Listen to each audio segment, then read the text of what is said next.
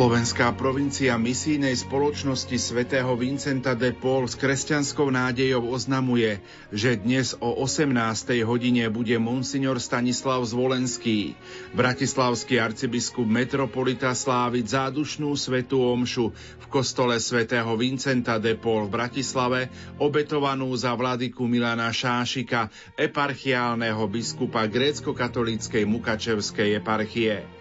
Nakoľko v súvislosti s pandémiou COVID-19 je stiažená možnosť vycestovať na pohrebné obrady do Užhorodu, chceme všemohúceho pána, darcu života, prosiť za spásu vladykovej duše aj v jeho rodnej vlasti.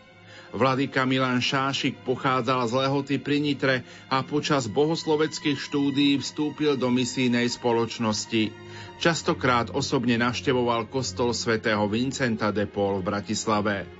Na vladyku Milana Šášika budeme spomínať aj v nasledujúcich 60 minútach. Ničím nerušené počúvanie vám prajú tvorcovia dnešnej relácie. Majster zvuku Marek Rimovci, hudobná redaktorka Diana Rauchová a moderátor Pavol Jurčaga.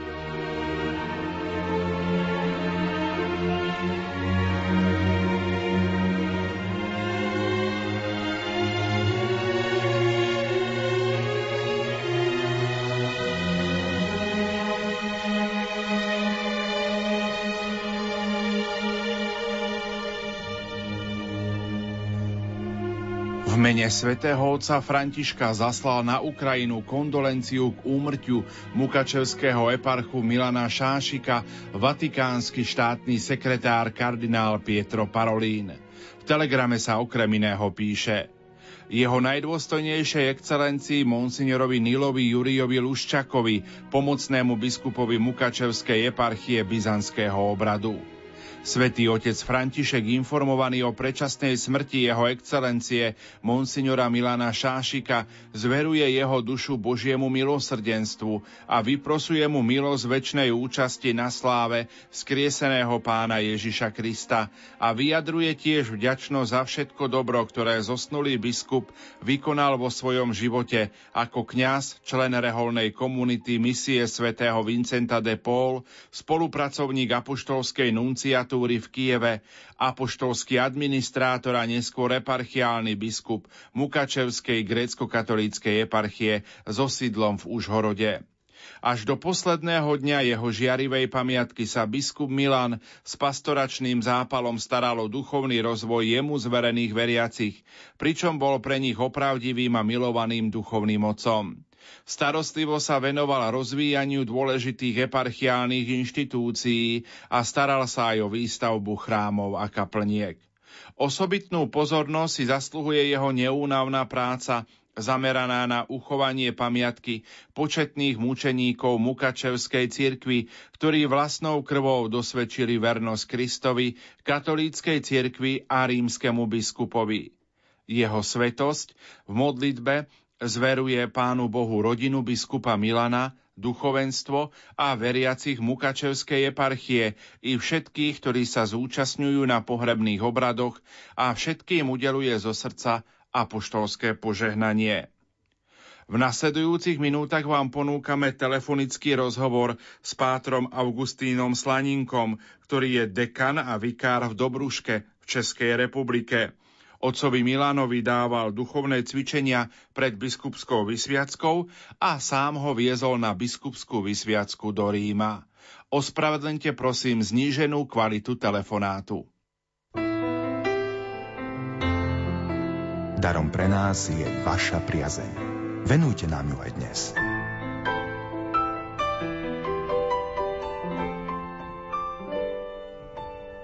Vy ste osobný priateľ otca Vladiku Milana Šášika. Ako sa vás dotkla informácia o jeho odchode do väčšnosti? Tak bol to pre mňa šok, lebo to bol nielen môj priateľ, alebo to spolubrat a asi e, bohoslovec, ktorého som vlastne tak asi druhého spoznal vo svojom živote ako živého bohoslovca. A tak náš vzťah bol veľmi e, silný, priateľský, sa ma to dotklo tým, že vlastne odchádza jeden svetý človek na druhý svet. Aké sú tie možno teraz tie také vaše spomienky na spoločné chvíle, ktoré ste prežili? Ja môžem povedať, že vy ste mu dávali aj duchovné cvičenia pred biskupskou vysviackou a viezli ste ho na vysviacku aj do Ríma, k tomu sa určite dostaneme. Tak aké sú tie vaše také spomienky? No tak tie prvé spomienky sú vlastne na, na, na boli oficiálne ako diecezní bohoslovci, ale vlastne skrze neho som sa spoznal s vincentínskou špiritualitou a vlastne my sme sa s tými našimi predstavenými Vincentínmi stretávali tak raz do mesiaca, samozrejme tajne, ale v tom seminári sme, tak to bola taká formácia zo spodu, sa stretávali a tak formovali sa v tom vincentínskom duchu. Takisto Milanko vždy organizoval cesty, ako teda, keď sme boli seminaristi, do Polska. Poliaci mali 40-ročnú tradíciu, naši spolubratia, to sa boli kšenži, misionáři, takže tam sme tiež nasávali aj tú tradíciu. Tam, aj keď bol socializmus, e, bola úplne iná forma e, prenasledovania a teda pretože mali slobodu, zvlášť takéto, ktoré sa venovali e, sociálnej činnosti. No potom takisto boli každoročné duchovné cvičenia. To bola veľká osobnosť, bol náš vizitátor provinciálny predstavený. Vetovávali na chate v Levoči, samozrejme takisto tajne, ale dôležité impulzy aj pre našu duchovnosť, aj pre, aj pre vôbec e, jaského ducha. A potom e, bolo e, v obdobie no vlastne od začiatku sa javil tak trošku ako, ako iný. My sme napríklad chodili spolu na dovolenky, ale napríklad boli sme jeden rok v Bulharsku. Ale nešli sme k moru, ale, ale naštevovali sme kniazov. Samozrejme nie na farách, tam neboli žiadne fary, ale bývali po sakristii alebo na choruse a to bolo veľmi zaujímavé, že vtedy sa nedalo tieto veci vybavovať, sa nedali vybavovať cez telefón alebo poštou a on to mal všetko už mali sme program, program na dva týždne pri, tej, pri, pri navštevovaní tých kniazov, alebo druhý rok sme boli zasa v Rumunsku, sme tam navštevovali otca, otca biskupa, e, ďalší rok v Moskve, myslím, ešte rokom, ale potom sme sa vždy e, nenápadne teda zjavili a zase navštevovali ľudí, ktorých sme, e, ktorých už on mal vopred teda vyhliadnutých a vybavených a tak bolo také zaujímavé vždycky s ním. Aj trošku náročné, aj trošku nebezpečné, ale o to hodnotnejšie a krajšie. Vrátil by som sa asi k tým duchovným cvičeniam pred biskupskou sviackou. Ako prijal tú úlohu, respektíve ako prijal to oznámenie, že bude biskupom Mukačevskej eparchie? Milan to prijal s vierou ako, ako službu a, a, a s pokorou. Tie duchovné cvičenia, aj mňa keď oslovie, že či, či môžem viesť duchovné cvičenia, tak hovorím, ja som teda jednoduchý kňaz, neviem, nedával som biskupom cvičenia, ale tak som teda šiel tam na Ukrajinu, mali sme to také nemecké jednej farnosti, ktorá mala pastoračné centrum. Dá sa povedať, že Milan bol veľmi vzdelaný, veľmi mal prehľad dejina, histórii, aj jasné názory, a, ale, ale bol pritom aj veľmi, veľmi skromný a veľmi aj jeho spiritualita bola taká citlivá. Jem, jem, bola to taká jemná duša. To som aj dokonca viezol na tú vysviacku, keď on má také staré auto, starú bečku, aby nebola vydržala ani do Rakúska. Tak e, oslovil teda mňa a ja som zadostal svojho ministranta, Bartakoviča a, a ten, ten nechajte to na mňa, hovorí. A tam prišiel s veľkým Mercedesom, požičal z univerzity z Bolone a to doviezli do Ríma. Teda tá príprava s Maríny a, a potom sám svetý otec Jan Pavel II ho vysvetil na biskup. Bola to určite aj vzácná chvíľa pre vás, keď ste mohli byť prítomní na jeho biskupskej vysviacke, ktorú prijal z rúk už teraz svätého Jána Pavla II. No tak pre mňa to bola aj radosť, aj, aj hlboký zážitok, aj také, aj to bolo osvetenie, bolo to veľmi silné. Môžeme o zosnulom biskupovi eparchovi Milanovi Šášikovi povedať, že naozaj dýchal obidvoma stranami plúd cirkvi. Bol rímskokatolík, ale veľmi mu bol blízky aj ten grécko-katolícky obrad. Ten grécko-katolícky obrad vlastne už už ako bohoslovec chodieval pravidelne na gréko-katolickú liturgiu a teda chodieval aj na to vzdelávanie, ktoré mali gréko-katolickí bohoslovci na fakulte. A tak ako na jednej strane on miloval svoj národ, dejiny svojho národa, tradície slovenského národa, tak bol zase otvorený aj pre tú inú časť církvy a pre, mal zmysel pre svetovú církev. A vynikal veľmi, vynikal uh, horlivosť. Skutočne, ja som bol uh, teraz svetkom toho, ako vlastne prvý prijal uh, neokatechumenálne aj katechézy po Preselanoch. Určitý čas bol tam aj farárom a na duchonke sa uskutočňovali tie katechézy, takže to zatvorenými dverami. Aj z okolitých farností tam boli ľudia. Bolo to veľmi ako teda nebezpečné samozrejme, ale potom zase dával v mojej farnosti tie katechézy aj s inými lajmi. Bolo to ako veľmi nebezpečné. Za zamknutými dverami tie prvé katechézy sa dávali a e, prešiel teda tri hory, tri rieky, jak hovoril, a, a prvé, prvú konvenciu, teda to je taký deň spoločného života sme mali, takže v noci ešte teda, pokiaľ bolo tma, sme sa stretli a celý deň bola konvencia, potom, potom sme sa zase rozchádzali po tme, ale on bol aj tým charakteristickým, že dával katechézy až v Českej republike. Tam dobehol v piatok lietadlom do Prahy, dával katechézy v piatok večer, v sobotu večer a potom naspäť, aby teda riadne mohol byť nedelu na bohoslužbách a vlastne aj cirkevný tajomník nikto nič nevedel. E, zase išiel nočným vlakom e, naspäť na Slovensko a, a riadne fungovali, ako keby ako keby sa nič nedialo. Tak, tak to bola úžasná taká horlivosť a, a že nebál sa ísť aj do týchto, do týchto nebezpečných aktivít. Boli ste aj v kontakte v posledných týždňoch alebo dňoch?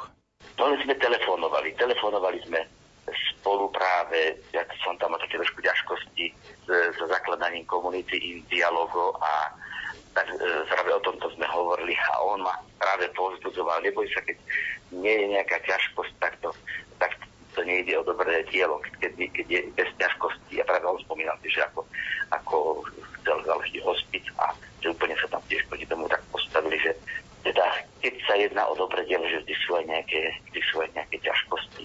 Takže... Spomínal vám aj to, že miloval svoju mukačevskú eparchiu svojich farníkov veriacich? No tak to vyplývalo z celého toho jeho zamerania, pravda. Tie roky sa postavilo vyše 200 200 nových kostolov a, a kaplní, čo tam pôsobil nový seminár. E, som prežíval s ním, jak napríklad e, museli bojovať o to, aby, aby im vrátili katedrálu. A, a najprv povedzme aj ten biskupský úrad, tam bol, keď, keď dostali iba podkrovie a teda to podkrovie vybudovávali najprv a postupne, postupne e, im odovzdávali aj ďalšie, ďalšie časti ako no, tú autoritu samozrejme v začiatku ho ako cudzinca, ale on si postupne autoritu získaval, že vlastne začali mať k nemu úctu aj e, teda inoverci, alebo aj ľudia bez vyznania a tak ja myslím, že teraz ešte považujú mnohí ako za svojho otca. Môžeme povedať, že aj Mukačevská eparchia, ale aj my máme ďalšieho rodovníka v nebi, nie? No to bolo prvé, čo sme, mi to Jožko Garaj oznámil. Jozef hovorí, to je náš spolubrat, Vincentín hovorí, odišiel jeden svetý, orlivý muž. Takže máme iste, to v to veríme, porodovníka nebi. Aký odkaz by nám život a dielo zosnulého mukačevského eparchu monsignora Milana Šášika mohol byť zanechaný? No, nakoľko som ho poznal, tak bol veľkým fantastom, alebo veľmi bol oduševnený za druhý vatikánsky koncil. Toto do nás vštepoval vlastne i otec Hutira. Otec Hutira ten žil s tým druhým vatikánskym koncilom.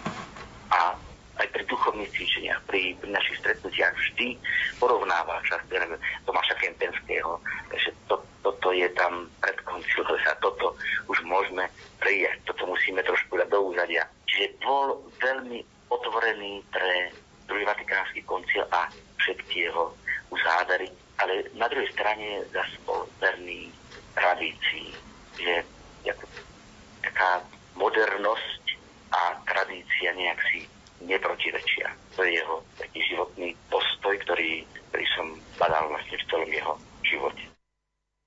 Bože,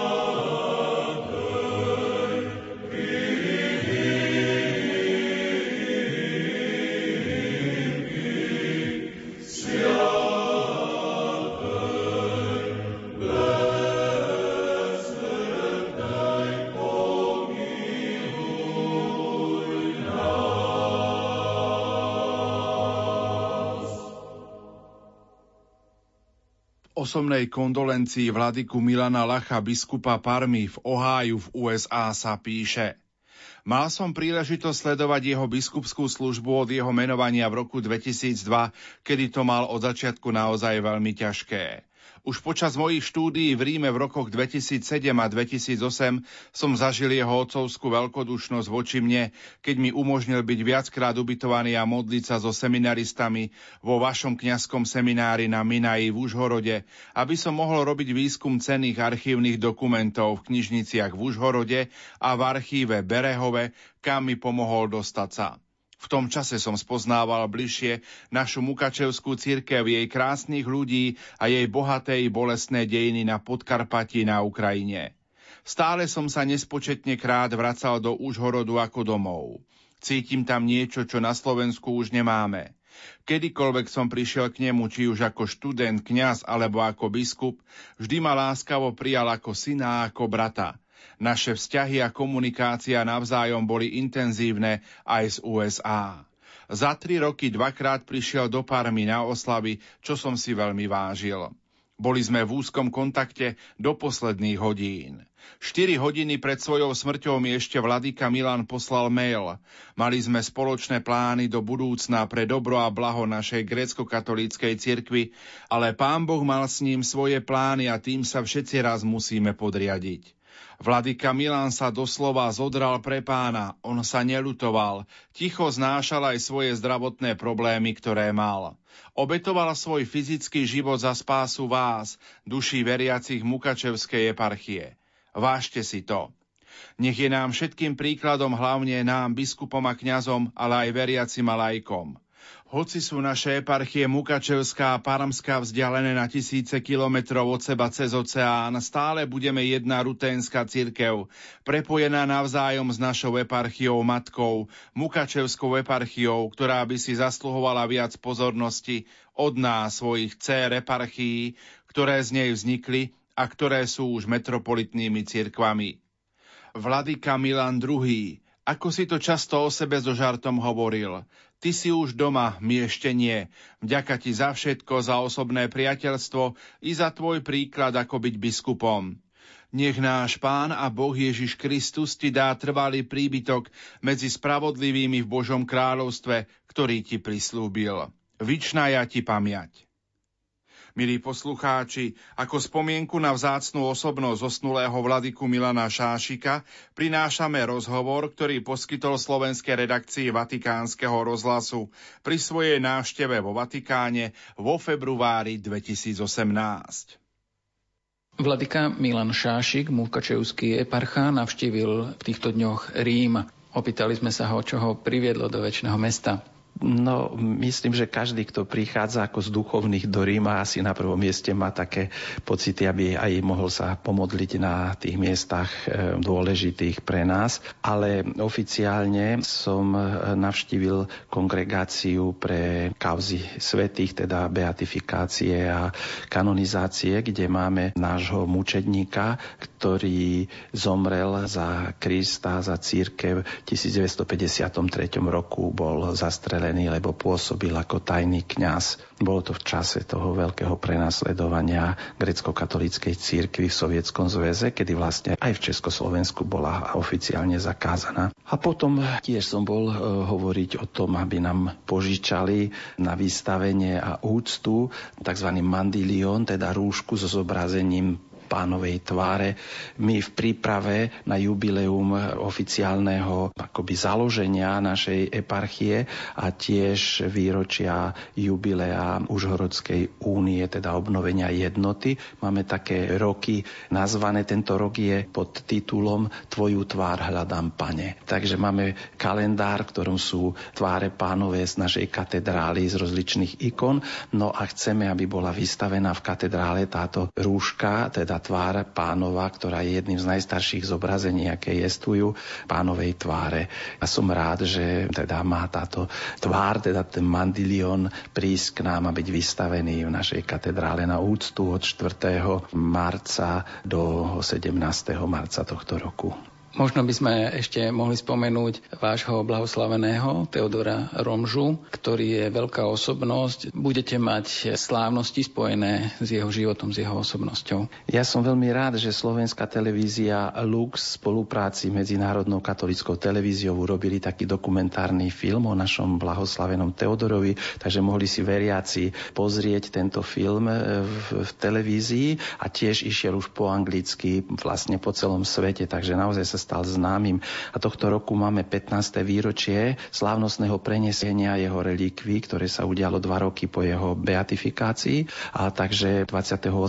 júna majú byť slávnosti v Užhorode s veľkým sprievodom. Pozývam aj slovenských veriacich, lebo mnohí chodia z východu na bazár do Užhorodu, aby si naplánovali na 28.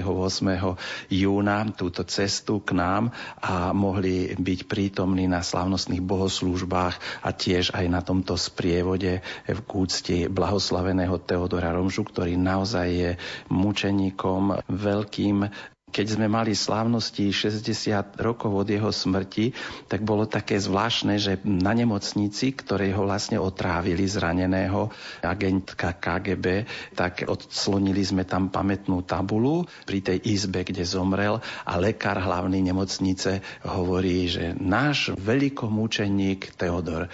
A to je taký špeciálny titul. Ja som bol tak milo prekvapený, že tento lekár použil titul, potom som to hovoril, že správne ho nazval nazval veľkom učetníkom, lebo on vlastne tri roky trpel a pripravoval sa na tú smrť, lebo mu stále hrozili, že keď sa nezriekne jednoty s rímským biskupom, teda pápežom, že zomrie. A mu povedal, čo vás to bude stáť? Len jeden podpis a dostanete bielú čiapku, budete metropolitom pravoslavnej cirkvi.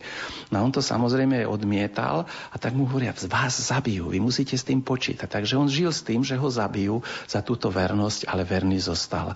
A preto naozaj to utrpenie bolo nie len tých niekoľko dní po atentáte a do otrávenia, ale bolo to tri roky žiť s tým, že pripravujú moju smrť, zabijú ma. Hej? A stále ísť a, a žiť v tom, že nevedel kedy, ako, ale odozdal svoj život pánovi. Takže ja som vďačný, že mám takého predchodcu a náš Teodor Romža, keďže bol vysvetený ako pomocný biskup z počiatku, mal titul, bol titulárny biskup apísky. A mňa birmoval pán biskup Ambroz Lazík, ktorým bol titulárny biskup Apísky. A keď som sa dozvedel Teodorov titul biskupstva, tak som bol tak priam šokovaný, že vlastne jeho nástupca na titule, lebo v 47. Teodora Romžu zabili a v 49. pán biskup Lazík, keď bol vysvetený za apoštolského administrátora Trnavského, dostal tento titul po Teodorovi Romžovi, že vlastne teda mňa birmoval nástupca blaženého Teodora Romžu na titule.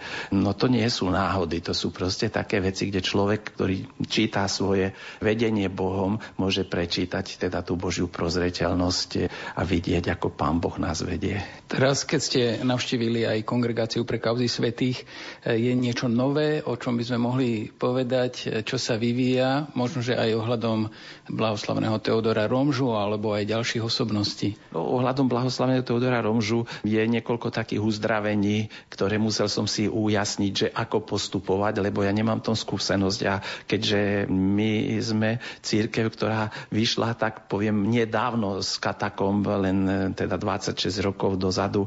Máme ešte málo tých špecialistov, takže treba nám sa radiť. To je také nové, že Pán Boh vypočúva modlitby a uzdravuje.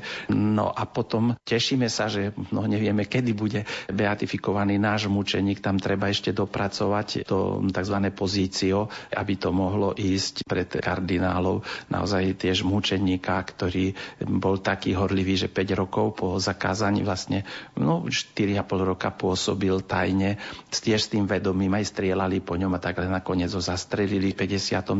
roku z tej nenávisti ku Kristovi a jeho církvi zomrel pod krížom zastrelený, keď išiel k jednej chorej osobe. Takže to sú také krásne príklady a ja stále hovorím, že naša církev, ktorá prežíva takú obnovu a to, že vôbec jestvujeme, je Božia milosť veľká a potom modlitby týchto našich mučedníkov a tých, ktorí trpeli za Krista, ktorí išli na Sibír, ktorí si mohli vybrať inú cestu a prijali tú silu od Krista, vyznávať ho až do konca. Môžete prezradiť aj meno, o koho ide? Volá sa Petro Oros, pochádzal z rodiny, kde otec bol kňazom, zomrel otec veľmi mladý, takže dvaja chlapci zostali sírotami, boli vychovávaní nakoniec u príbuzných tiež v kňazskej rodine. On ako celibátny kňaz pôsobil v dedinke Bilky, kde bol až do konca. No a je tiež zaujímavé, že ten chrám v tej dedine Bilky zostal zavretý a chceli ho zničiť, ale stále sa našli ľudia, ktorí to nejak zablokovali. Nakoniec urobili z neho ako múzeum ateizmu, takže keď došla sloboda, tak len vyniesli exponáty, pozametali a hneď mohli slúžiť už v decembri 89. roku. Takže aj to je tiež taký prejav tej milosti. Ako žije vaša eparchia? Keby sme chceli trošku urobiť obraz, aký rozsah má napríklad No, eparchia je akoby štvrť Slovenska, teda 12 800 km štvorcových a pokrýva celú tú dávnu podkarpatskú Rús, teda to, čo zostalo za východnou hranicou Slovenska do Karpat, ktoré územie do 1918 roku patrilo v rámci Úhorska, Rakúsko-Uhorska, teda potom medzi dvoma vojnami do Československa a je to územie väčšinou hornaté, kde teraz prežívame všetci nejak teda tú krízu ekonomickú vzhľadom na tú vojnu, ktorá je na východe a ktorá veľmi poznačila našu krajinu ľudí nielen tým, že stále niekto zahynie, pretože tá bohužiaľ vojna strašná ešte pokračuje na východe, ale ekonomicky sa to veľmi odrazilo, takže môžeme povedať, že už trikrát je devalvácia, teda poviem to, keď bolo pred vojnou 10 hrivien euro, teraz máme už 35 hrivien za euro a to veľmi poznačilo všetkých. Takže máme taký dosť veľký exotus ľudí, ktorí hľadajú prácu alebo lepšie podmienky života a to nás veľmi mrzí. A čo sa týka života církevného, komunity, mládež alebo možno nejaké osobitné problémy, ktoré máte? No problémov je veľmi veľa, pretože musíme stavať nové chrámy a je Slovensko nám dosť teda pomáha. Som veľmi rád, že v dedinke, kde stavajú chrám blízko Užhoroda, kde cez katolické noviny poslali ľudia svoje milodary. Ak pán Boh dá tohto roku ten chrám dokončíme. Máme 225 nových kostolov a kaplniek. Je 450 komunít veriacich, lebo vrátilo sa nám len slabých 30% chrámov a fár, takže tie štruktúry sa musia doplňať, ale Bohu ďaká, že sú seminaristi a mm, že sú ľudia. Samozrejme, e, cítime ten exodus, ktorý sa dotýka tých komunít, že mnohí odchádzajú práve tie mladé rodiny, ktoré sú dôležité v tej farnosti, ale je mládež, ale znovu nevieme, ako to pôjde, pretože mnohí končia školu, nemajú miesto a tak hľadajú, kde si za hranicou nájsť si prácu. Je to zvláštne, že zo Slovenska utekajú ľudia, alebo hľadajú teda nejaký blahobyt, kde je lepší a z Ukrajiny, keď prídu na Slovensko, im sa zdá, že prišli do raja. Ej, takže ja som to viackrát povedal, že necenia si no, ľudia na Slovensku to, čo máme dobré a bolo by treba, aby, aby to viac videli. Ja samozrejme cítim sa, že som doma tam na tej zakarpatskej Ukrajine, že to je už môj domov, lebo som už viac ako 25 rokov na Ukrajine. No a tam na Zakarpati teda minulo už 15 rokov, ako som biskup nástupom, takže to je moja vlast, preto prežívam všetky tie mm, bolesti, ktoré tam sú s tým národom, s tými ľuďmi, ktorí tam živú, s tými národnosťami, lebo máme veľmi veľa národností. Ale na druhej strane mrzí ma aj to, čo sa deje, teda poviem, u susedov, to je na tom Slovensku, hej, že bolo by treba viac ceniť si to, čo máme, to, čo je na Slovensku, aj tie kultúrne pamiatky, aj to, čo je aj vlastne ten život církvy, bolo by možné ešte oveľa viac dobrého vyťažiť z toho, čo je. V Užhorode máte aj kňazský seminár. Ako je to s povolaniami, ako s formáciou nových kňazov? Seminár v Užhorode bol prenesený vlastne z Mukačeva 1778 roku, fungoval až do príchodu Sovietov. V 1945 bol seminár odobraný, to je vlastne zámok užhorodský, ktorý Maria Terezia podarovala. No potom ešte trochu fungoval aj v rezidencii biskupa, ale keď biskupa zavraždili, tlak bol veľký, takže nakoniec seminár sa dostal do katakomb tiež. A bol obnovený v 91. roku 92. už z Mukačeva prenesený do Užhorodu, postavený potom nový seminár. Takže sú povolania, Bohu ďaka, máme spolu všetkých, tí, ktorí študujú zahraničie, v Ríme je stále 90 kandidátov na svetenie, teda pojú na kňastvo. No väčšina z nich mám nádej, že do kňastva prídu. Takže povolania sú ešte zatiaľ a to doplňa tie rady, ktoré boli vlastne preriedene, lebo vysiacalo sa len v katakombách vyše 40 rokov rokov, to je príliš dlhé obdobie. Takže keď církev v tom 89. decembri 90. vychádzala z tých katakom, kňazov bolo veľmi málo, 63. No a e, to sa cítilo, ten nedostatok kňazov. Teraz už sme na tom lepšie, ale posielame aj misionárov. Bol u nás otec Viktor Jakubov, ktorý pýtal sa ma na konci rozhovoru, že a, a čo misie, ako vaša církev? No hovorím, no tak máme už mimo našej eparchie vyše 30 kňazov, ktorí pôsobia e, v rozličných krajinách, najviac Spojených štátov, kde je metropola, ktorá pochádza vlastne z tej Mukačevskej eparchie.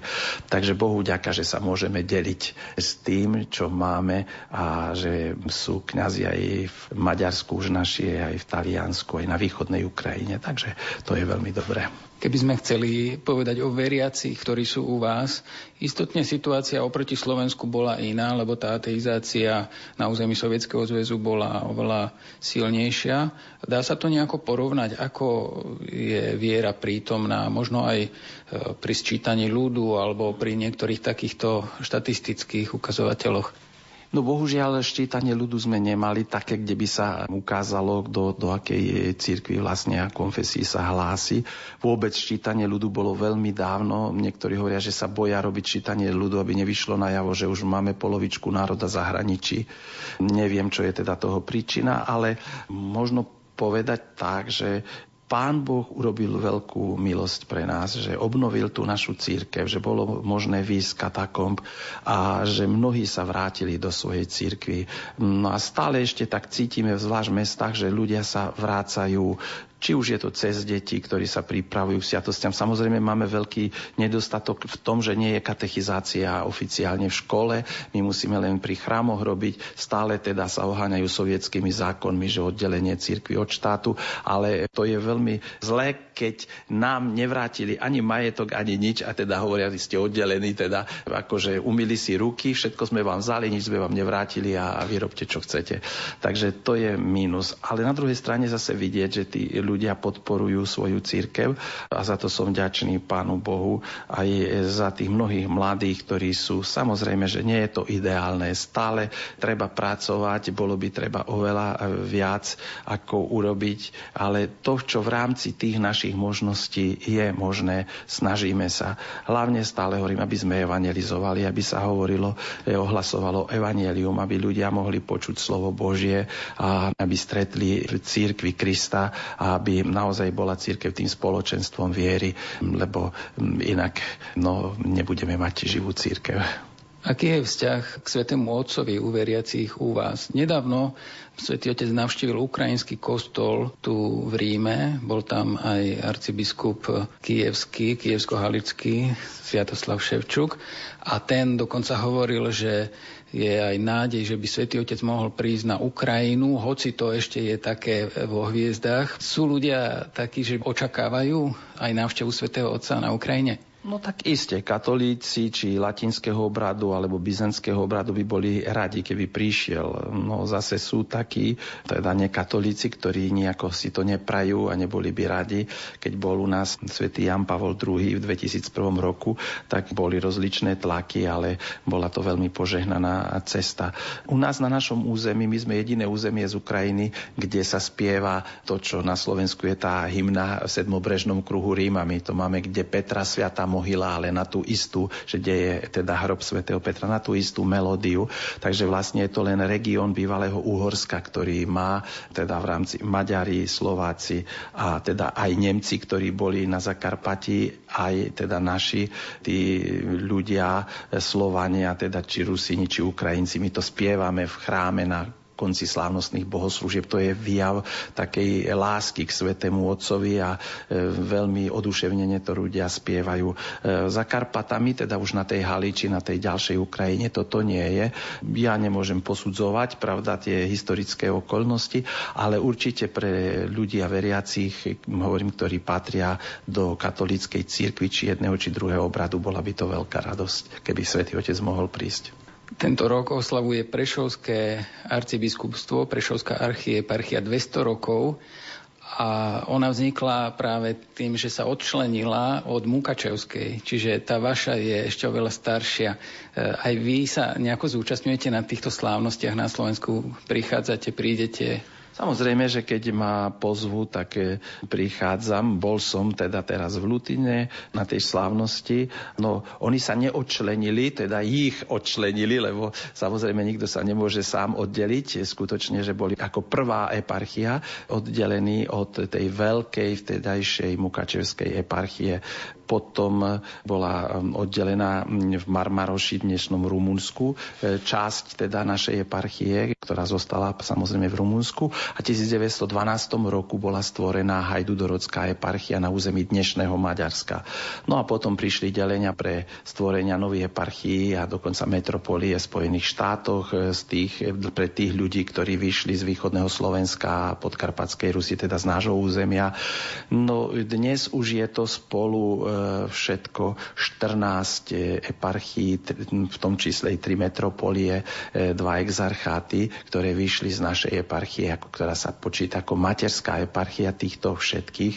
E, spája nás dnes vlastne spoločná tradícia, historické korene, spoločný spev, ktorý máme, hoci sa modlí na rozličných jazykoch. Aj v našej eparchie vlastne máme štyri jazyky liturgické, že okrem staroslovenčiny sú liturgie slávené aj v ukrajinčine, maďar maďarčine a rumúnštine. Takže Mukačevská eparchia naozaj má veľmi staré korene a je materskou eparchiou pre veľký počet týchto už cirkevných štruktúr, ktoré jestvujú či za oceánom alebo v Európe. Čo by ste ešte odkázali našim poslucháčom? Už ste ich pozvali do Užhorodu, aby prišli sa pomodliť pred Mandilionom. Je niečo také, čo by ste im zaželali? No keď nie pred Mandilionom môžu prísť pomodliť sa k relikviám blahoslaveného Teodora Romžu. Prajem všetkým veriacim všetkých národností, ktoré žijú na Slovensku, aj obradu východného, aj západného, aby naozaj mali lásku ku Kristovi, jeho církvi, aby si ju nedali vziať, aby mali radosť z toho, že patria do Kristovej církvy a v tomto svete, ktorý je taký mm, no, naplnený rozličnými útokmi, takými skrytými a záležitými, záľudnými na církev, aby cenili si svoje historické korene a hlavne svoju prináležnosť ku Kristovi, lebo vlastne církev je Kristové telo. A aby sme nedali si to tak deliť, že církev to je niečo zlé, Kristus to je niečo iné a my ešte niečo iné. Nauka Apoštola Pavla je jasná. Sme údy Kristovho tela. Církev je jeho mystické telo a my sme pozvaní žiť túto spoločenstvo viery, aby sme mohli potom žiť spoločenstvo lásky v väčšnosti. Takže prajem a tú cestu viery, aby sme ňou všetci išli a boli šťastní, že žijeme v našich časoch. Mírom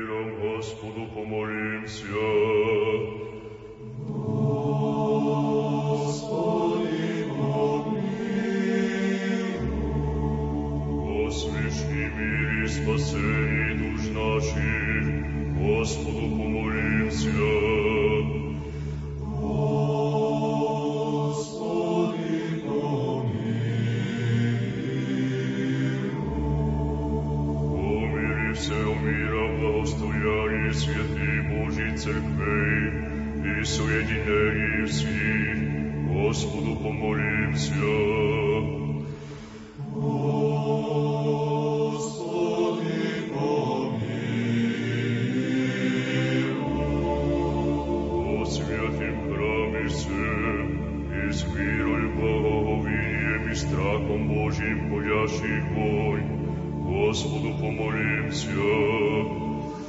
Господу помолимся. Святейшем Вселенским архиерее нашим Франциске Папе Римским, Господу помолимся.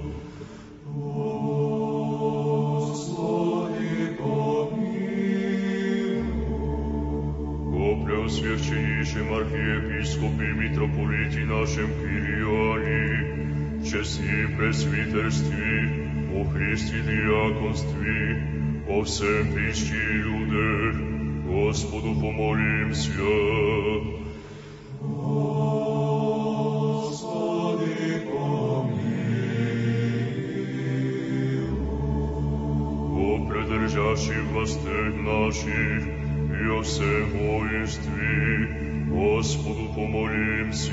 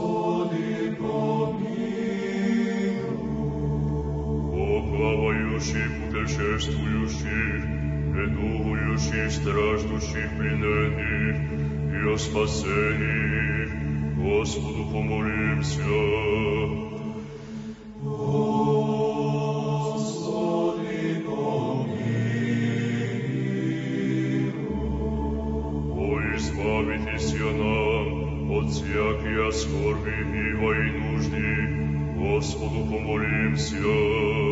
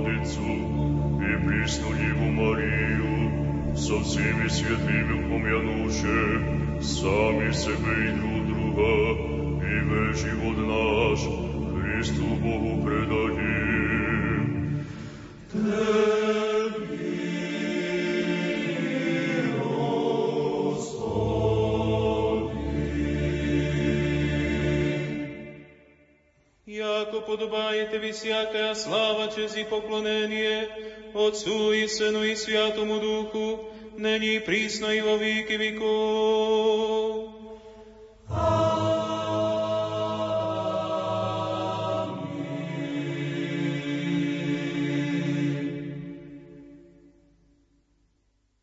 Otec Michail Feďko, kňaz Mukačevskej eparchie, napísal Milan Šášik sa narodil a vyrastal na Slovensku, ale zamiloval si Ukrajinu, najmä Zakarpatie, byzantský obrad a miestných ľudí.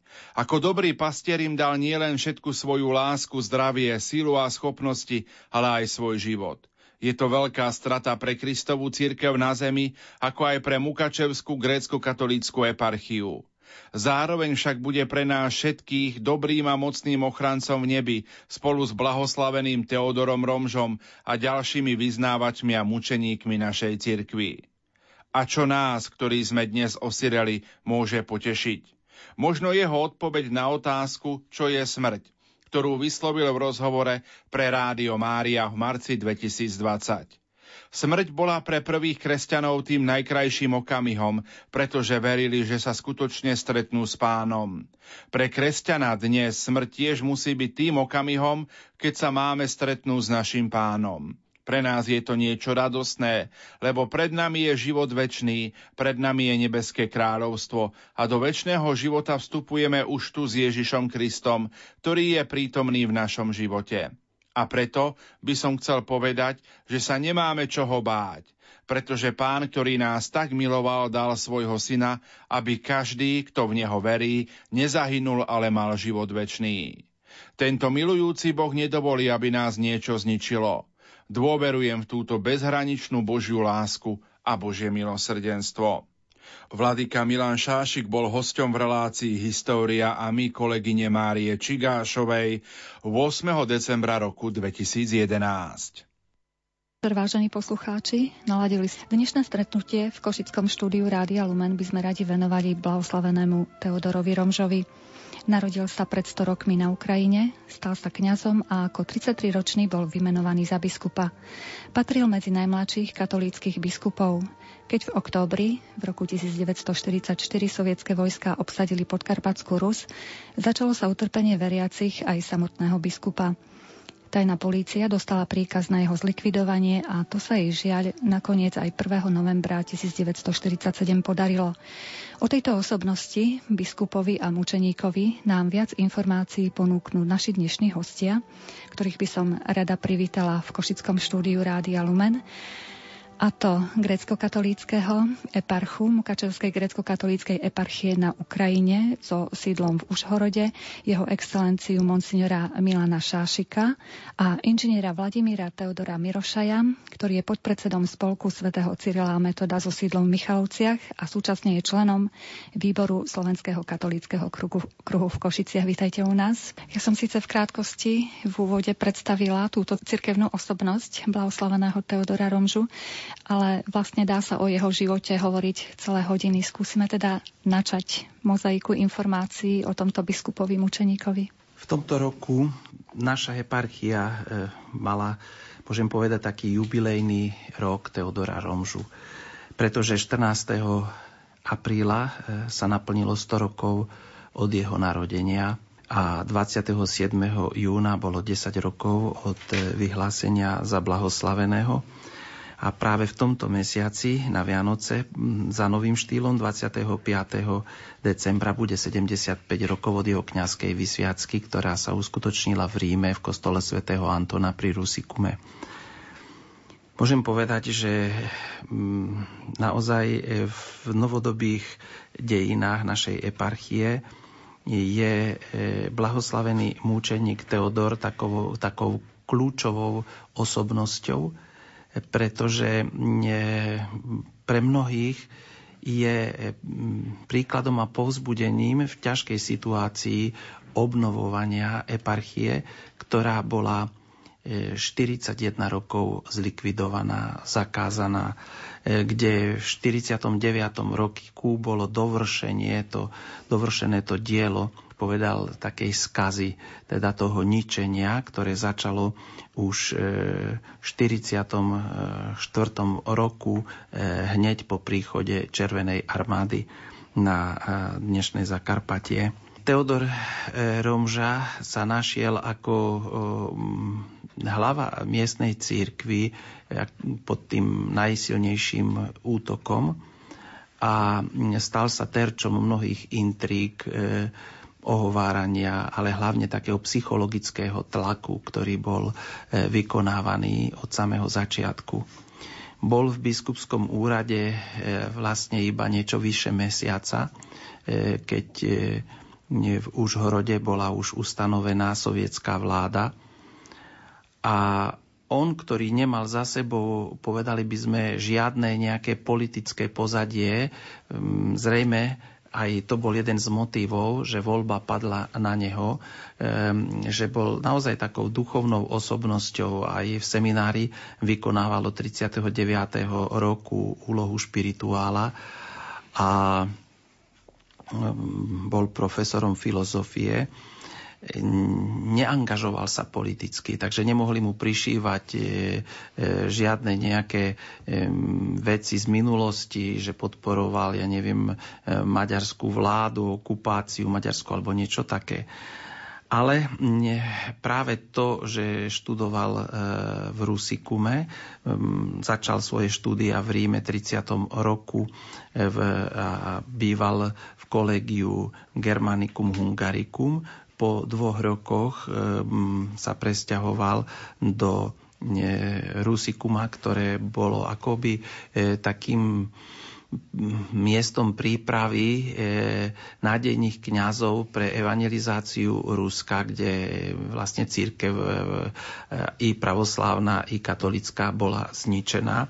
Takže ten pobyt tam bol už dostatočný na to, že považovať ho za nebezpečnú osobu. Preto, lebo e, e, sovietskí špioni mali zoznamy všetkých študentov, ktorí prešli cez Rusikum. Dnes to už vieme, že sledovali toto kolegium v Ríme a osoby, ktoré sa v ňom nachádzali, boli považované za zvlášť nebezpečné. E, myslím si, že aj taká ľudská inteligencia biskupa a jeho hlboká zbožnosť e, kresťanskej čnosti e, boli tiež príčinou toho, že bol považovaný za nežiaducú osobu. V postavení, akom sa našla grecko-katolická církev na Zakarpatí, pre nich by bol býval e, výhodný nejaký biskup, ktorého by mohli obviniť e, z kolaborácie s predchádzajúcim režimom alebo z nejakých morálnych deliktov, e, alebo proste osoba, na ktorú by boli, mohli urobiť taký tlak, že by sa bol poddal, že by sa bol zlomil. Mm, takou osobou Teodor Romža nebol. A mm, preto e, boli využité všetky možnosti e, na to, aby ho e, zastrašili. Mladý biskup, ktorý chcel vykonávať úlohu, ktorá mu bola zverená, sa našiel naozaj v zložitých okolnostiach a ukázal sa vlastne v tej situácii, že zvládol tie okolnosti. Zvládol ich ako kresťan. Preto, lebo proti e, zlobe, ktorej stál, ľudský bol e, bezmocný.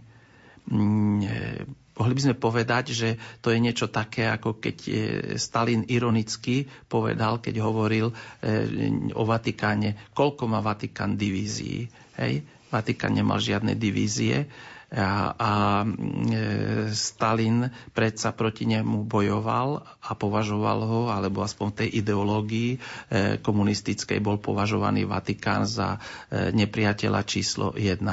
Takisto aj tento bezbranný kňaz a biskup, ktorý nemal žiadne ľudské prostriedky, lebo aj čo sa týkalo tých hmotných prostriedkov, bol nich pozbavený, preto lebo štátna moc všetko skonfiškovala nakoniec zostala len ten budova biskupského úradu, e, ktorá bola v 47.